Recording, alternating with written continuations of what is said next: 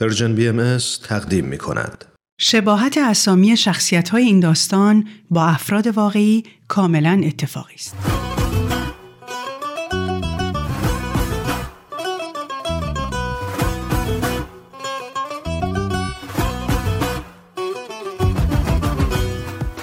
پاورقی های من و صحبا قسمت چهاردهم وقتی از دیدن خونه ای که برام پیدا شده بود برگشتم بویهاش همه جا پیچیده بود و خونه ساکت بود. دو تا خط باریک نور از زیر در افتاده بود کف راه رو. معلوم بود صحبا و امیر دارن توی اتاقشون کار می‌کنن. روی در اتاق منم یه کاغذ چسبونده بودن که دیدی باز جیم شدی؟ کاسه آشت توی آشپزخونه است آقای پروژه. یه راست رفتم دم اتاق صحبا. صداش کردم و تا اومد دم در بدون هیچ مکسی گفتم می‌خواستم باید حرف بزنم. اگه وقت داری البته. صحبا گفت آره حتما. بیا تو داریم با اشکان جبه تقسیم درست می‌کنیم. اولین بار بود که می‌رفتم توی اتاقش و با اینکه سعی می‌کردم کنجکاو نباشم ولی نمی‌تونستم به هیچی نگاه نکنم.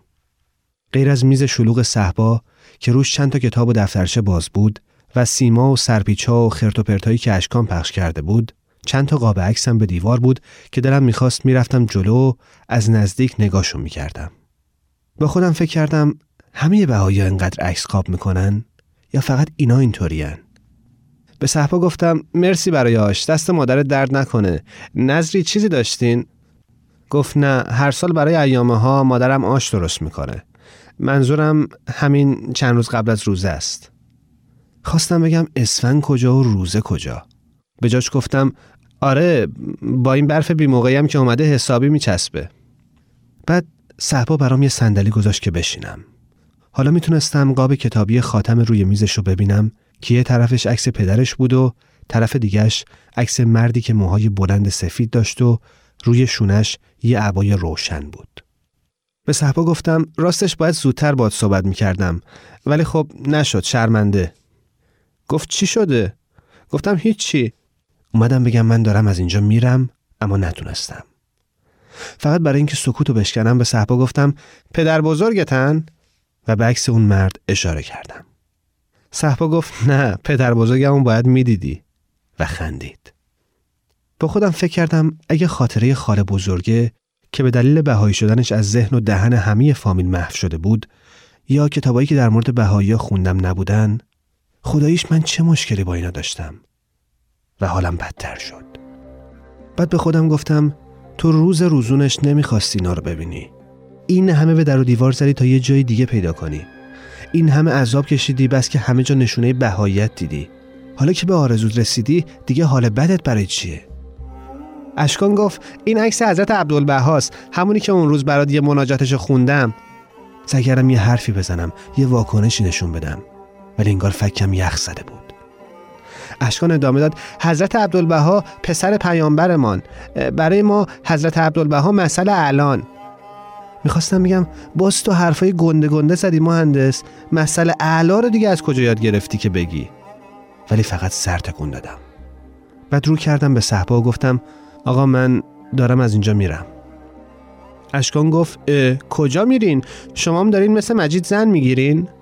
گفتم نه بابا دارم خونم رو عوض می‌کنم صحبا که معلوم بود جا خورده آروم گفت باشه کی می‌خوای بری؟ گفتم فردا با تعجب گفت فردا؟ براش ماجرای صابخونه رو گفتم و اینکه چاره ای ندارم جز اینکه از فردا قرارداد ببندم و نمی‌تونم دو جا اجاره بدم. بعد گفتم البته اگه مشکلی هست می‌تونم کرایه ما رو کامل بدم و. صحبا گفت که باید با شوهر خواهرش صحبت کنه ولی فکر نمی‌کنه مشکلی باشه. بعد گفت حالا چطور؟ یه دفعه بیخبر. گفتم آخه یکم اینجا به دانشگاه دوره منم که توی پروژم عقبم. یه دقیقه برام یه دقیقه است. واسه همین دیدم بهتر جابجاشم. بعد دوباره به اون مرد مسن توی قاب که دستار سفید و عبا داشت نگاه کردم. به چشمای روشنش و به لبخند کمرنگی که توی عکس دیده می‌شد. انگار به من بود که داشت نگاه می‌کرد و لبخند می‌زد. و بعد جوری که بقیه نفهمن می‌گفت می‌خوای بری برو ولی چرا انقدر دروغ میگی؟ صحبا که معلوم بود دلیلم قانش نکرده گفت مطمئنی مشکل دیگه ای نیست؟ اشکان که خودش رو با وسایل جبه تقسیمش مشغول کرده بود از گوشه چشم به من نگاه کرد. توی یه صدم ثانیه به ذهنم رسید که بگم چرا؟ مشکل خود تو و شماهایید. بعد فکر کردم اگه بگم مگه ما چمونه من باید چی بگم؟ چه چیزی دیده بودم که بخواد منو آزار بده؟ و باز سکوت شد. به صحبا گفتم فکر کنم بد موقعی مزاحمتون شدم ولی دیدم اگه الان نگم اون وقت صحبا گفت نه بابا راحت باش. دیگه هیچی نداشتم که بگم. بلند شدم. و با اینکه دلم نمی‌خواست دوباره به اون عکس نگاه کنم ولی نشد. حتی دو قدمم رفتم جلوتر و روبروی قاب ایستادم. این بار از اون خنده محو خبری نبود. ولی نگاه صاحب عکس جوری بود که نمی‌تونستم از جلوی اون قاب برم کنار. گفتم چه عکس عجیبیه. انگار با آدم حرف می‌زنه. و اومدم از اتاق بیرون.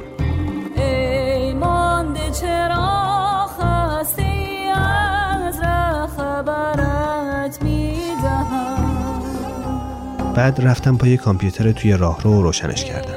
وقتی صورت خسته خودم رو تو انکاس صفحه مانیتور دیدم به خودم گفتم مرد حسابی چرا فرار کردی؟ خدا وکیلی ته دلت نمی‌خواستی بشینی توی اتاقش رو بهش بگی شماها چی میگین؟ تمام سوالایی که این مدت راجع به باباشو خودش داشتی نمی‌خواستی ازش بپرسی؟ تو که بیخیال باید و نبایدا از دیوار راست میری بالا چرا توی این یه مسئله اینجوری شدی؟ بعد به محض اینکه به اینترنت وصل شدم رفتم توی مسنجرم و جلوی آیدی خاموش داریوش نوشتم نیستی؟ و داریوش فوری برام یه شکلک خندون فرستاد. بدون مکس شروع کردم به تایپ کردن. C H E R A چرا؟ B A H A I باهایی. S H O D I شدی. چرا باهایی شدی؟ علامت سوال. داریوش نوشت به خاطر حقیقت. نوشتم کدوم حقیقت؟ هر کی فکر می‌کنه راه خودشه که حقیقته. داریوش دوباره نوشت برای همینه که تو فلسفه میگن حقیقت یکی نیست سه تاست. تایپ کردم علامت سوال علامت تعجب بازم علامت تعجب. نوشت ببین اولیش که حقیقت منه. دومیش هم حقیقت توه. ولی سومیش خود خود حقیقته. من به خاطر خود حقیقته که بهایی شدم. و باز برام یه شکلک خندون فرستاد. یکم مکس کردم. بعد براش تایپ کردم من عکس عبدالبها رو دیدم. نوشت خب علامت سوال. نوشتم احساس کردم بهم خندید. و بعد دیگه نخندید. نوشت خب علامت تعجب. نوشتم نمی‌دونم چرا. نوشت چرا از خودش نمی‌پرسی؟ علامت سوال. و باز یه شکلک خندون. بعد برام یه لینک فرستاد. وقتی روش کلیک کردم یه صفحه وبلاگ فارسی باز شد که توش نوشته بود هولا ای متوجه الله چشم از جمعی ماسوا بربند و به ملکوت ابها برگشا. آنچه خواهی از او خواه و آنچه طلبی از او طلب. به نظری صد هزار حاجاتت روا نماید و به التفاتی صد هزار درد بی درمان دوا کند و به انعطافی زخمها را مرهم نهد و به نگاهی دلها را از قید غم برهاند. آنچه کند او کند. ما چه توانیم کرد؟ یفعل ما یشا و یحکم ما جرید است. پس سر تسلیم نه و توکل بر رب رحیم به.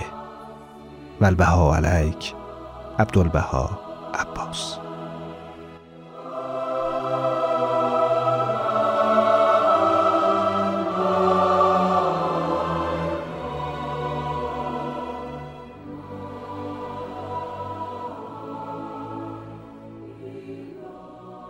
حال غریبی پیدا کرده بودم. حس بچه رو داشتم. که دهنش پر دندونای لق شیریه. دندونایی که دیگه نمی‌تونه باهاشون چیزی بجوه. مدام بهشون زبون می‌زنه و دردش می‌گیره. ولی اینقدر به این درد عادت کرده که کم کم ازش لذت می‌بره. نمی‌دونستم چرا نمی‌تونم با جرأت دست بندازم و هرچی دندون لقه یه بار برای همیشه بکنم تا خیالم راحت شه. یه بار دیگه اون مناجات خوندم بعد بدون خداحافظی از داریوش از پای کامپیوتر بلند شدم. بدون اینکه این پا اون پا کنم کتم و پوشیدم کلاه و شال گردنم و برداشتم و رفتم دم اتاق صحبا و در زدم. صحبا از توی اتاقش گفت بیا تو. گفتم منم. یه جوری که یعنی چون منم نمیام تو. و همونجا ایستادم. صحبا اومد در رو باز کرد. گفتم می‌تونی بیای دم در کوچه؟ صحبا گفت تو این برف؟ گفتم آره تو همین برف. این داستان ادامه دارد. بر جاست کجا می روی کجا می روی وصل تو بر پاس کجا می روی کجا می روی جامی شوری بکن از نو بپا شعله همین جاست کجا می روی شعله همین جاست کجا می روی روح جوان جسم جوان دل جوان خیز و بدم در تن عالم روان روح جوان جسم جوان دل جوان خیز و بدم در تن عالم روان این برنامه کار مشترکی بود از نویسنده شبنم کارگردان شاهرخ اجرای متن ایمان ضبط صدا بهنام صداگذاری و میکس نهایی شبنم با تشکر از رادیو نسیم و استودیوی رادیو فرکانس دیزر.